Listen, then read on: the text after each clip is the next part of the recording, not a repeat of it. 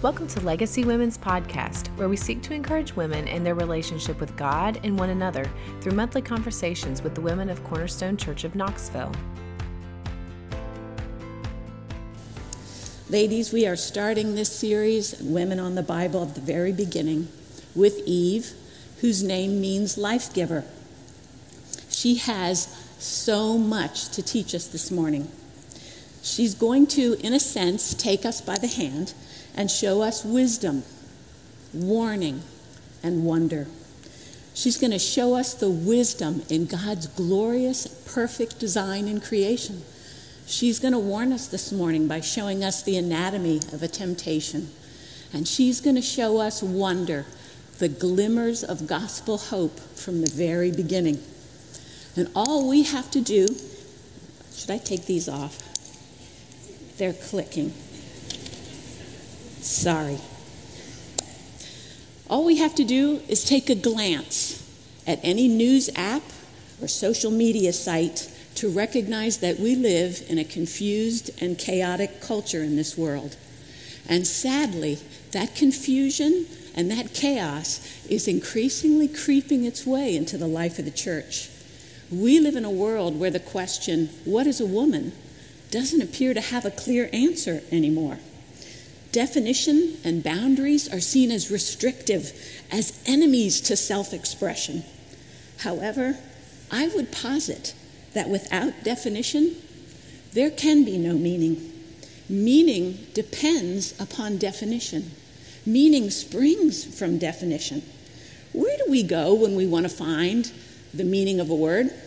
Well, we go to the dictionary where all the definitions are. Well, sadly, in this day and age, even the dictionaries are letting us down. So, where do we, as God's women, go to find the truth that we need for life? Straight to the Word of God. In John 17 17, when Jesus was praying for his disciples and praying for us down through the ages, he prayed, Sanctify them in the truth. Your word is truth the crucial need for us as women to hear and heed God's word couldn't be more vital. There is going to be so much for us to celebrate as we explore in God's word his perfect design, wisdom, will, and truth. And the women from Scripture that we're going to study this year are really going to take us by the hand on a journey of grace and truth.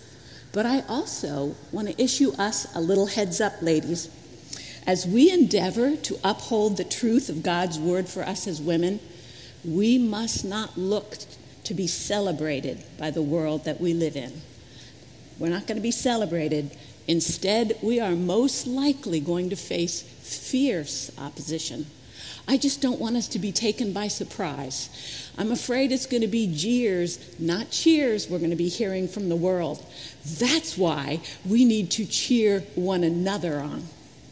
The 19th century Dutch theologian Herman Bavinck gave us fair warning over a hundred years ago when he wrote If we understand Christianity's warrant and maintain a desire to preserve her essence, then we can do nothing else but take a resolute position against the systems of the day and the worldviews of its own invention and fashioning. The times are too grave to flirt with the spirit of the age, and the deep, sharp contrast standing between the Christian faith and the modern person must provide us with insights that taking portions of each is not possible however lovely peace would be, the conflict is upon us. Indeed, it is. And in her wonderful book, Eve in Exile, Rebekah Merkle adds We have a fantastic opportunity in front of us, but we also have a hostile audience. We are in the position of Nehemiah, returning from exile and trying to rebuild the walls of Jerusalem while the culture outside jeers. But if I could stand in any moment, this is the one I would pick. We have a huge opportunity in front of us, and I hope we can make the most of it. Ladies, we too have a fantastic opportunity. And here's our opportunity to have these women from Scripture, starting today with Eve, to help us build and restore biblical womanhood in all its beauty, in all its vitality, in all its strength, in all its variety, to offer encouragement and fortitude to, the, to the believer, to build our families, to build the church, to offer hope and help to the lost, to offer clarity and peace to the confused to offer repentance and faith to the rebel. God's word never returns void, Isaiah tells us, without accomplishing his purpose. That's my confidence this morning. So, let's start with Eve, the mother of us all. She offers us three gifts this morning. She offers us wisdom by showing us the glory of God's perfect design in creation. She offers us warning by showing us the anatomy of a temptation. And she's going to offer us wonder, glimmers of gospel hope from the beginning. So, ladies, please open your Bibles, if you would, to Genesis chapter 1 and buckle up because we are going to make stops in Genesis chapter 1, Genesis chapter 2, and Genesis chapter 3 as Eve takes us on this journey. Eve offers us wisdom. And I just want to make note of a few things as we jump in. In Genesis chapter 1, it's the panoramic view of creation. It's the wide angle lens view of the six days of creation. It's like viewing creation from the vantage point of a drone. Genesis chapter 2 is like the zoom in lens, focusing on Adam and Eve, supplying us with added detail. In Genesis chapter 1, the panoramic view, the word Elohim is used for God, the omnipotent, transcendent creator. In Genesis chapter 2, the zoomed in view, the word Yahweh Elohim is used for God, Lord God. This is God's personal name, covenant redeemer.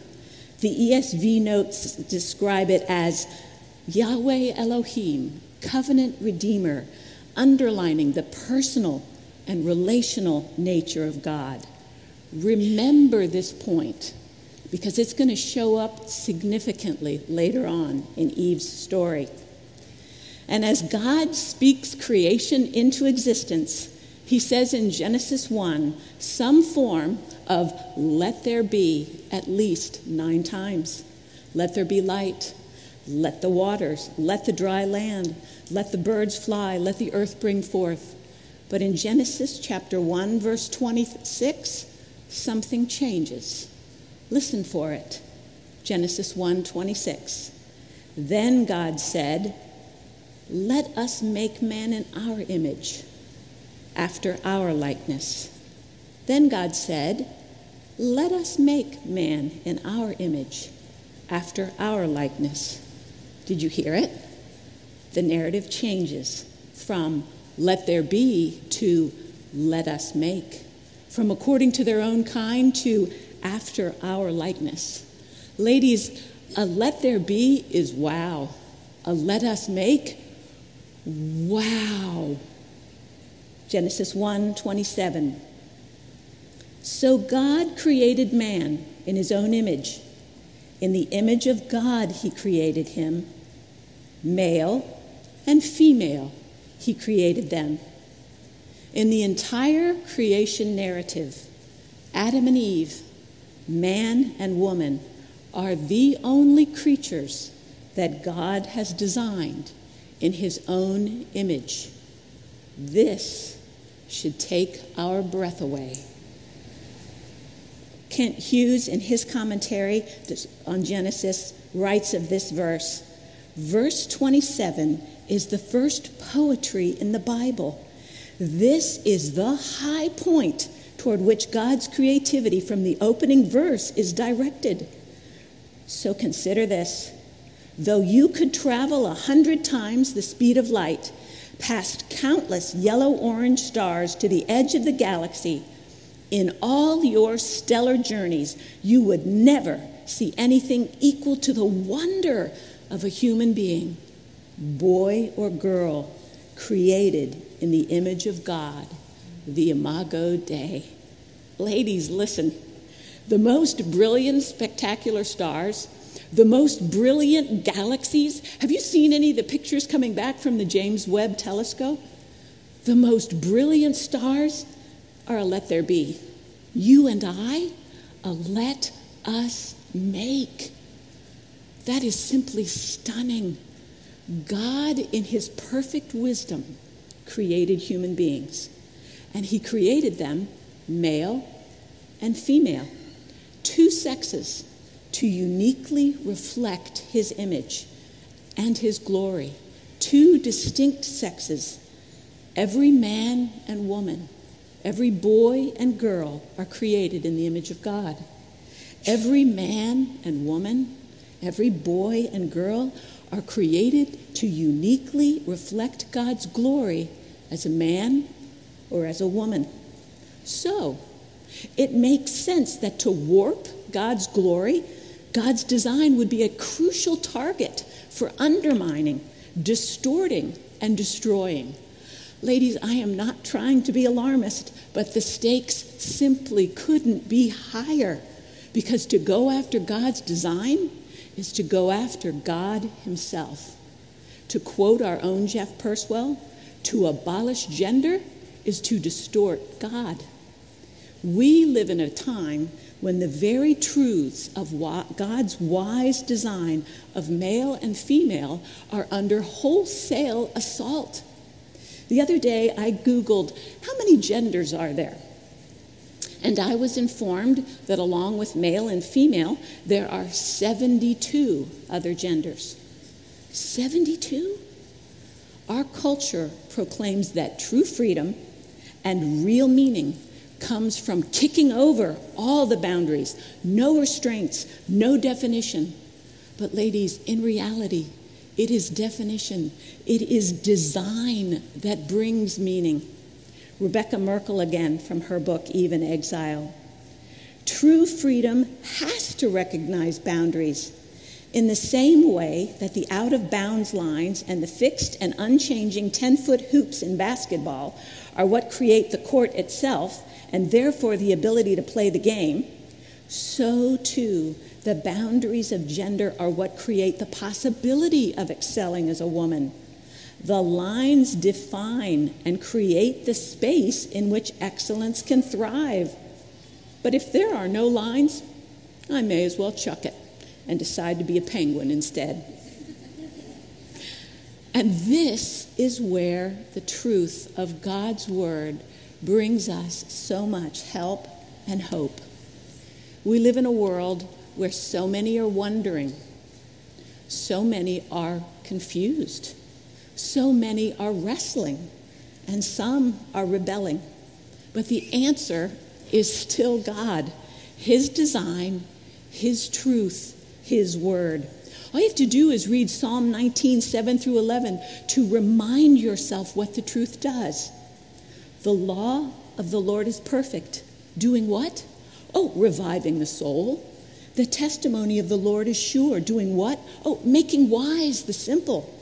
The precepts of the Lord are right, doing what? Rejoicing the heart. The commandment of the Lord is pure, doing what? Oh, enlightening the eyes, giving us discernment and clarity. Moreover, by them your servant is what? Warned, protected. In keeping them there is what? Great reward. Oh, remind yourself what the truth of God's word does. And Eve is there, the very first woman created by God, in the image of God, reminding us to rejoice in and to fight for womanhood. Because reveling in God's wise design, it proclaims His goodness, it reflects His glory, it holds up His wisdom and it fulfills His good purposes in our lives and in the lives of those we love. And Adam and Eve are then given a job description by God to reflect God. Genesis 1 28. And God blessed them, and God said to them, Be fruitful and multiply and fill the earth and subdue it and have dominion over the fish of the sea and over the birds of the heaven and over every living thing that moves on the earth. Ladies, up until now, God has proclaimed, let there be, and God has named, and God has blessed. And now, for the first time, and God said to them, God speaks to Adam and Eve, and a relationship begins unlike any other relationship between God and His creation. I hope we are all going, wah, that this is what this is to do for us. God's design. Oh my. God speaks to Adam and Eve, giving them a unique job description to reflect Him, to image Him, to glorify Him. Be fruitful, multiply, fill, subdue, have dominion. One commentary I read described Adam and Eve as vice regents over his creation. God's job description that Eve passes on down to us, her daughters, to reflect God, that job description is going to unfold uniquely for each of us in every season of life as single, married, widowed, young, or old. But what a glorious calling to honor and reflect Him. Oh, be fruitful, multiply, fill, subdue, rule, have dominion. Are you in awe yet? We surely should be. Our next step in our journey with Eve begins in Genesis chapter 2, verse 8. And the Lord God planted a garden in Eden in the east and there he put the man whom he had formed. Down to Genesis 2:18. Then the Lord God said, "It is not good that the man should be alone. I will make him a helper fit for him." If we go back to the creation narrative, as God speaks creation into existence, it's almost as though he couldn't contain himself. Five, at least five times, God saw that it was good. As He is creating the universe by speaking, at the end, it's like, that's really good. And God saw it was good. He repeats that no less than five times, highlighting His goodness. The not good here is meant to be a jarring contrast to all the God saw that it was goods up to this point. And God's resolution to resolve that not good comes next. God initiates an awareness program for Adam by parading all the animals in creation before him to name them and to discover that his helper is not among them. And then God creates a woman. Genesis 2, verses 20 to 22. The man gave names to all livestock and to the birds of the heavens and to every beast of the field. But for Adam there was not found a helper fit for him. So the Lord God caused a deep sleep to fall upon the man, and while he slept, took one of his ribs and closed up its place with flesh. And the rib that the Lord God had taken from the man, he made into a woman and brought her to the man. Down to Genesis 2:24. Therefore, a man shall leave his father and his mother and hold fast to his wife, and they shall become one flesh and the man and his wife were both naked and were not ashamed. Therefore, a man shall leave his father and his mother and hold fast to his wife, and they shall become one flesh. Genesis 2:24 is a crucial scripture in today's confused world because it is the clear and concise declaration of God's design for marriage from the very beginning. As the ESV Study Bible notes, God creates one Eve for Adam, not several Eves or another Adam. Ladies, in a culture that wants to loudly proclaim, hey, love is love, or love is whatever your feelings make it, God actually says, well, no, I am the creator and designer of true, holy, humble, and happy love and marriage between one man and one woman. It just couldn't be clearer from Scripture. Genesis 2:18 again. Then the Lord God said, "It is not good that the man should be alone. I will make him a helper fit for him." This is a job description from God for every married woman here today. And it is a job description given before the fall of Adam and Eve into sin. And it is a job description given by God, not Adam. This is a job description of God's making, not man's invention. Helper. What does helper mean? Corresponding counterpart, matching opposite. The Hebrew word ezer, it, it's one who supplies strength that in the area that is lacking in the helped one who supplies strength in the area that is lacking in the helped. The ESV Study Bible says that fit for him, matching him, it's not the same as like him. A wife is not her husband's clone, she complements him. She supplies strength in the area that is lacking in the one that needs the help. Our unique help to our own husband is going to be as unique as the husband that God has blessed us with. And I think each one of us knows that our husband isn't perfect, but although mine's almost perfect, yet when they lack, we can be surprised, perplexed, dismayed, bewildered, even exasperated, right? What I hope is that we will have new eyes and fresh faith to see that in our calling as wives, God has given each one of us unique strength in the area that is lacking in the one who needs the help. I remember getting off the phone with Gary, he's planning some event.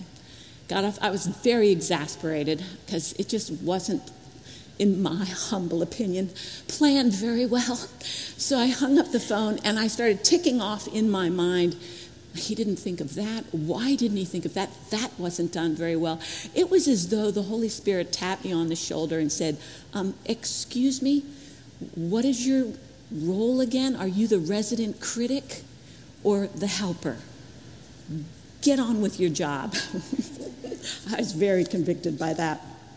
Ladies, when we see the help needed sign that God has posted on our husband's forehead. Let's purpose to see God's design in it all. There are opportunities ahead, opportunities to offer help. We've got to stop being surprised by the fact that help is needed. God actually put that there so that we have strengths to help there are opportunities, opportunities to offer help, to supply strength that God gives us to help them. We are not merely to be the recipients of our husband's leadership. We have a vital role to play in making our husband's leadership fruitful and successful. When I become convinced of my vital and crucial role as helper, at least two things happen. First, I am so much more aware just how hard leading is. There is nothing like leaning your shoulder in to help carry the bear the load to really feel and see just how heavy the load is. And I am humbled.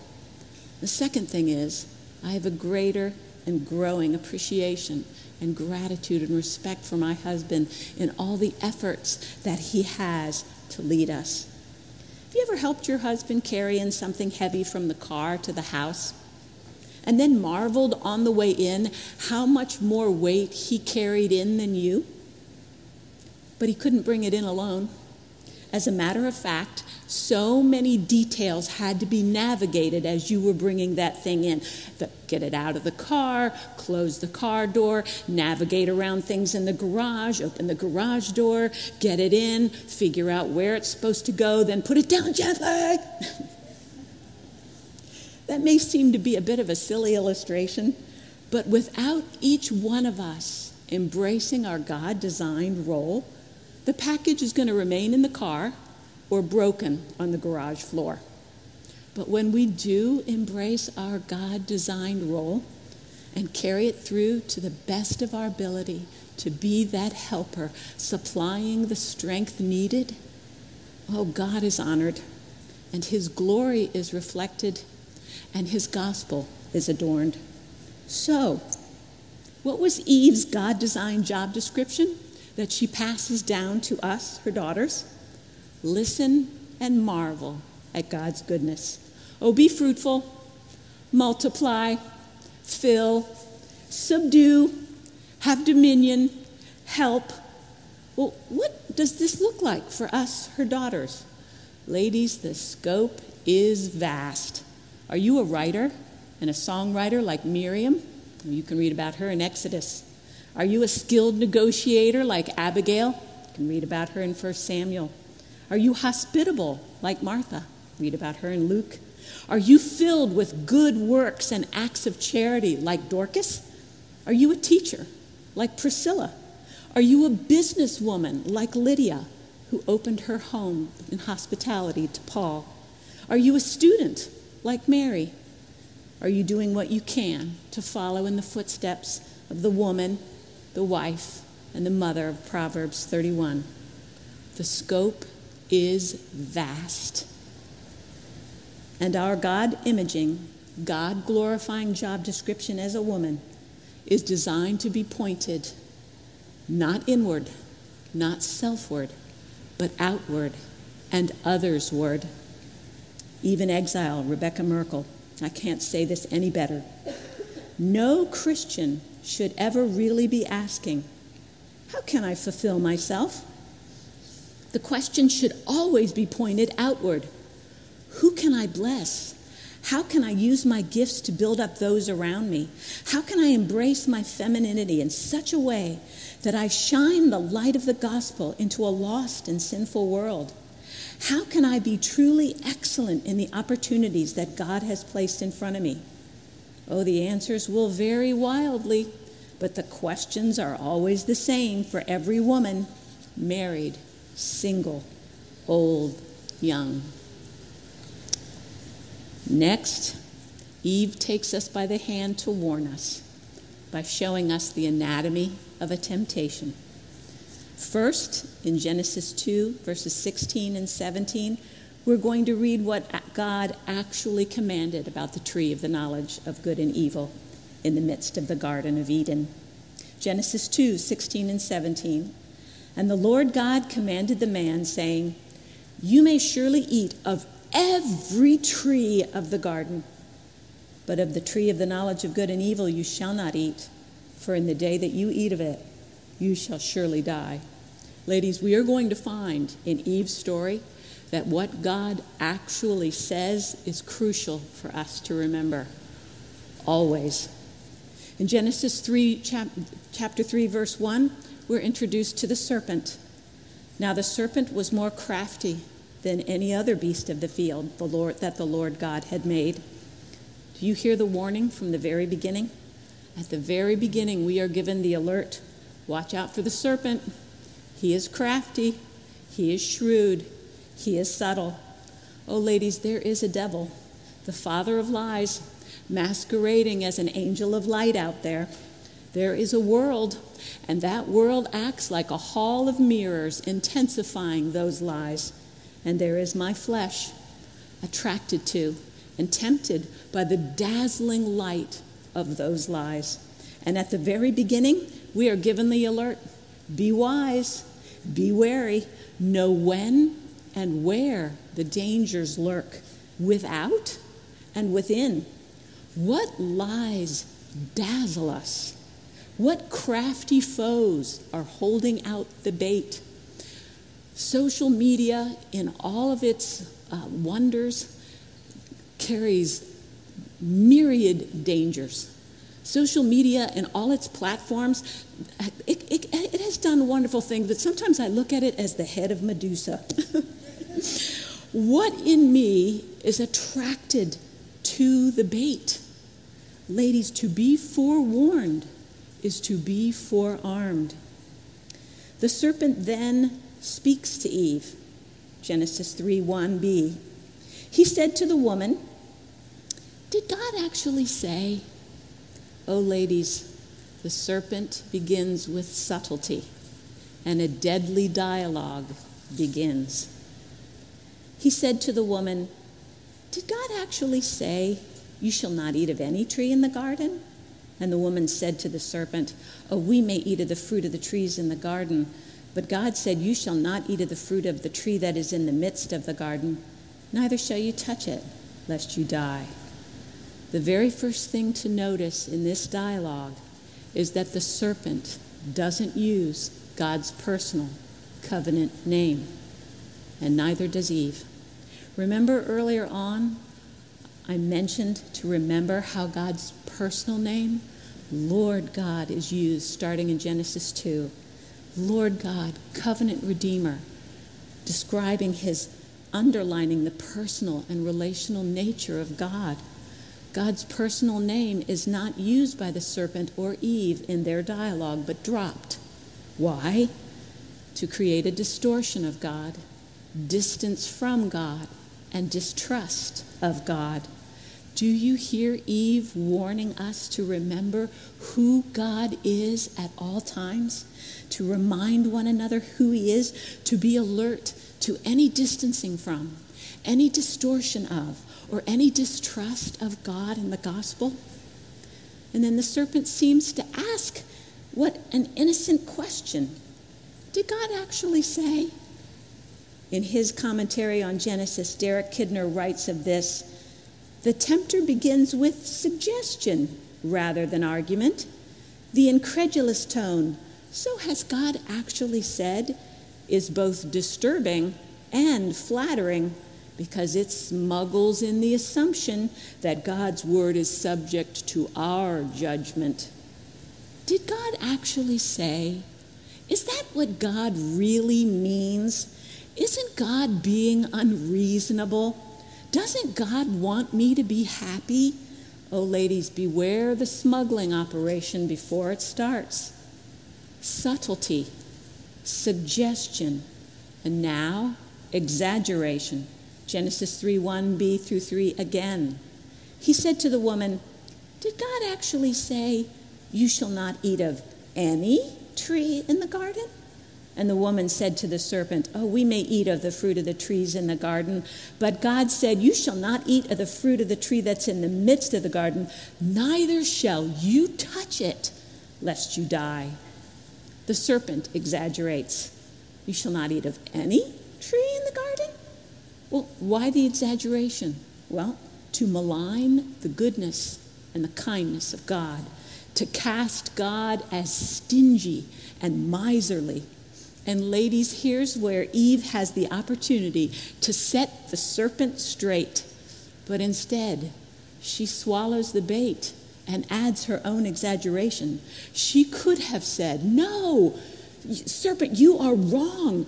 God said we may eat of, remember, every tree in the garden, but one. But instead, she adds her own exaggeration. God is actually so harsh that just to touch it and you die. God said, No such thing. Beware exaggeration. It is an evil, slippery slope. And the serpent successfully tempts Eve into discontent with abundance for the lack of one tree. And here's the thing the tree itself is good. The scripture describes it as good for food, a delight to the eyes, desirable to make one wise. It's just that at this point, God has said no. But at this point, it is the one thing that Eve has her gaze transfixed on. She has an entire garden freshly created by God for her and Adam to thoroughly explore, to tend, and to enjoy. And yet, amidst all that abundance, it's that one thing that, that she sees, that she can't have, that she sees. And she becomes blind to the abundance around her and how I emulate her on a daily basis. When my discontent and my coveting blinds me to the 101 t- big and little joys, as Os Guinness writes in his book, God in the, in the Dark. 101 tiny joys. Actually, 101 big and little joys that fill my days. 101 joys fill my days, but I am blind to them because I only have eyes for the thing that I lack. You know what the cure for the blindness of discontent is?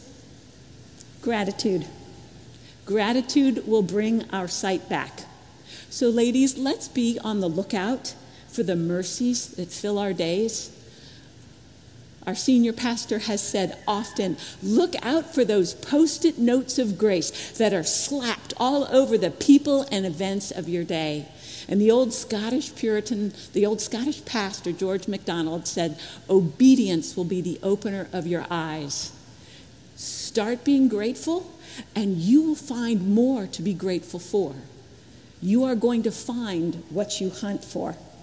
Start looking, you'll see more and more.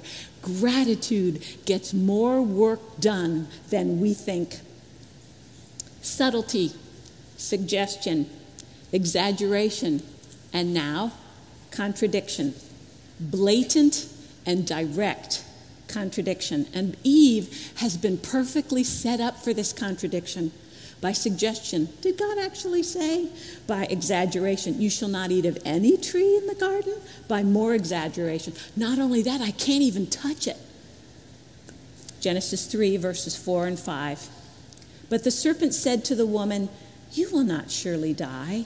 For God knows that when you eat of it, your eyes will be opened, and you will be like God, knowing good and evil. Ladies, this direct contradiction, if it had been said at first, would have been spotted right away by Eve. She would have nabbed it. But once God's character has been assaulted and his goodness and generosity portrayed as stinginess and his holiness attacked as unreasonable, she's been perfectly set up for this contradiction. And instead of it being startling or jarring to her, it sounds reasonable. And she bites. As Derek Kidner has written, Eve listened to a creature instead of the Creator, followed her impressions against her instructions, and made self fulfillment her goal. In her craving to be God, Eve listens not to God, the Creator, the one who made her in his image, but to the creature, the serpent. The irony.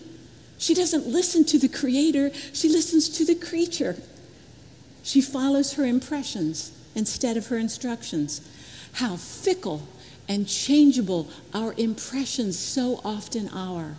How trustworthy and sure God's instructions in His Word are. And self fulfillment? Self fulfillment is a black hole. As Charles Spurgeon has written, you can depend upon it. Where self begins, sorrow begins.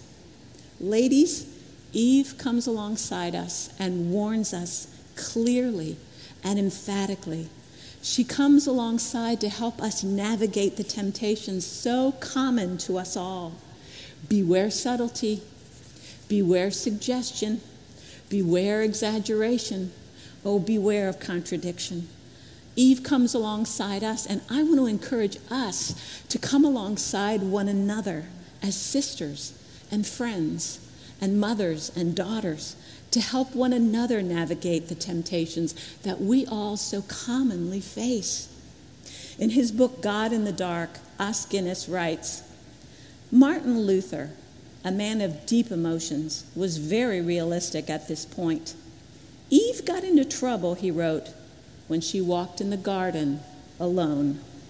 I have my worst temptations when I am by myself. Boy, isn't that the truth? Ladies, we should seek help from one another. Watch out for being alone, the snare of being alone with our impressions, our wrestlings, our thoughts, our emotions, our temptations. God has given us one another as gifts Let's seek help from one another, spotting temptation in all its subtlety, suggestion, exaggeration, and contradiction. What is it that Paul Tripp says? Our self perception is as accurate as a carnival mirror. We need somebody else to help us see, to help us see that God is always near. God is always personal. He is always Yahweh Elohim. He is always powerful, always good, patient, kind, merciful, and mighty. God's word is always trustworthy, and obedience to God and His word is always the door to life and liberty. And once Eve is successfully tempted, we know what happens next sin, fallenness, death, curse, and hiding from God and from one another. Genesis 3, verse 6. So when the woman saw that the tree was good for food, and that it was a delight to the eyes, and that the tree was desired to make one wise, she took of its fruit and ate. And she also gave some to her husband who was with her, and he ate. Tragic. As one commentator wrote, the woman listens to the serpent, the man listens to the woman, and nobody listens to God. Genesis 3 7 through 9. Then the eyes of both were opened, and they knew that they were naked.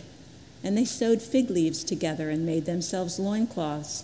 And they heard the sound of the Lord God walking in the garden in the cool of the day. And the man and his wife hid themselves from the presence of the Lord God among the trees of the garden. But the Lord God called to the man and said to him, Where are you?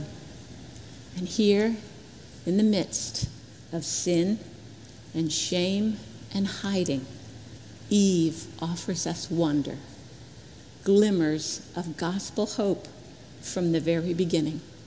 Notice first, Lord God, Yahweh Elohim is used again. Three times God, covenant redeemer, his personal name. He is here.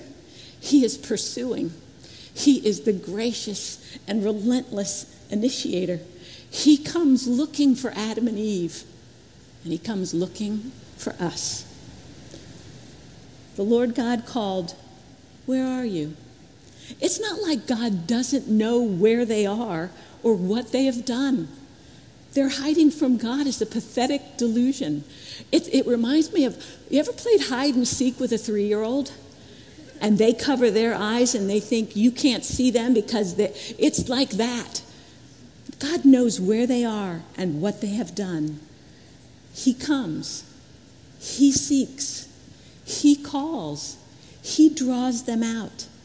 Do you hear gospel hope from the very beginning?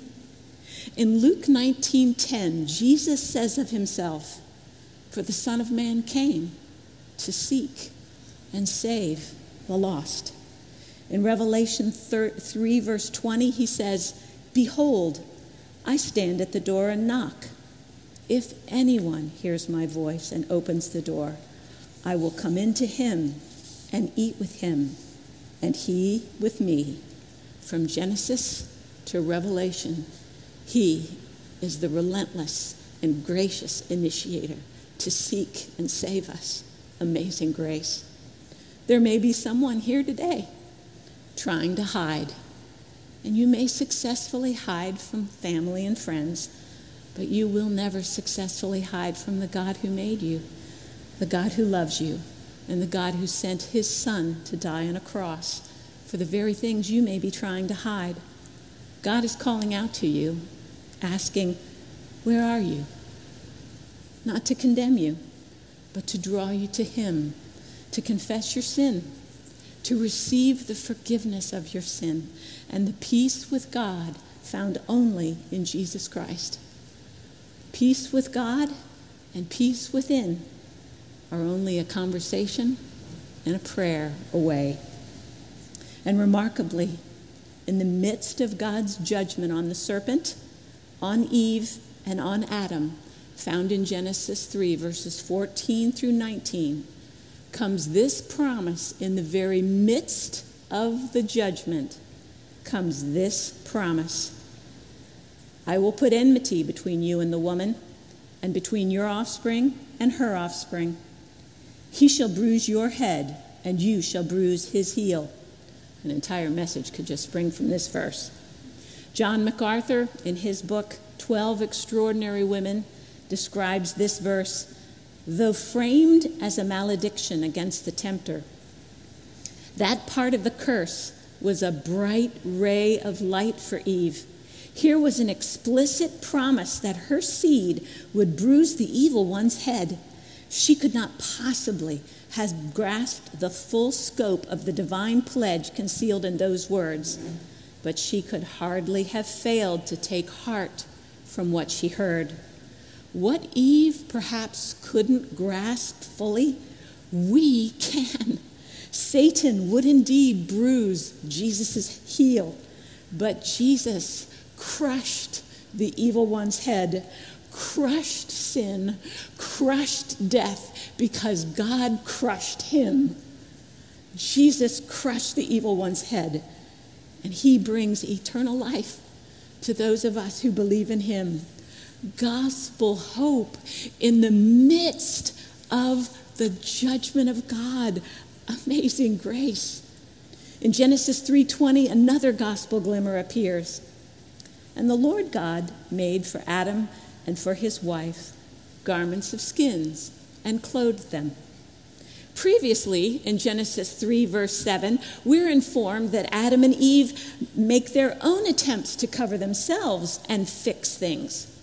They sewed fig leaves together to make themselves loincloths. Have you ever tried to sew leaves together? Insufficient doesn't even come close to describing it. And here is another glimmer of gospel hope. God doesn't leave it to Eve and Adam to clothe themselves. God doesn't leave it to Eve and Adam to fix things. God clothes them himself. God fixes it. God provides clothing to cover them, not leaves, because the covering for their sin is going to require sacrifice.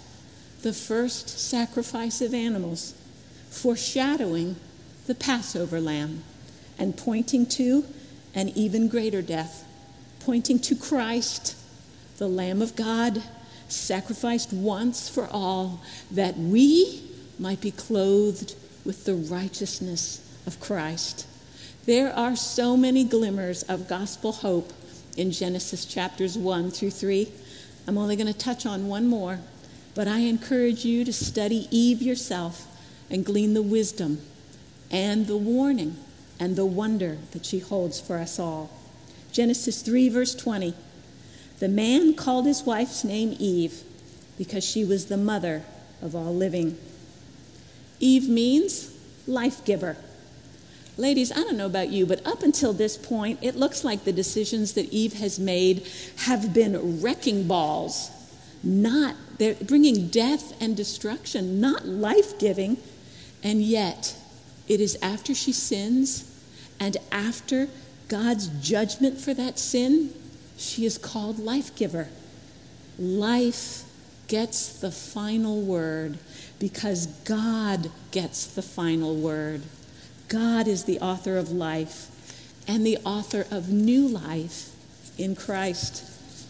And we, dear ladies, have the opportunity to walk in Eve's legacy as life givers, to reflect God's wisdom and glory by reveling in and holding up and fighting for His perfect design and purpose for us as women in each and every season of life, to heed Eve's warning, to listen to the Creator, not the creature, to follow our instructions found in God's Word, and most definitely not our impressions, and to make serving rather than self fulfillment our goal, and to rejoice in the gospel, the eternal, life giving gospel, and to share that joy with others all around us.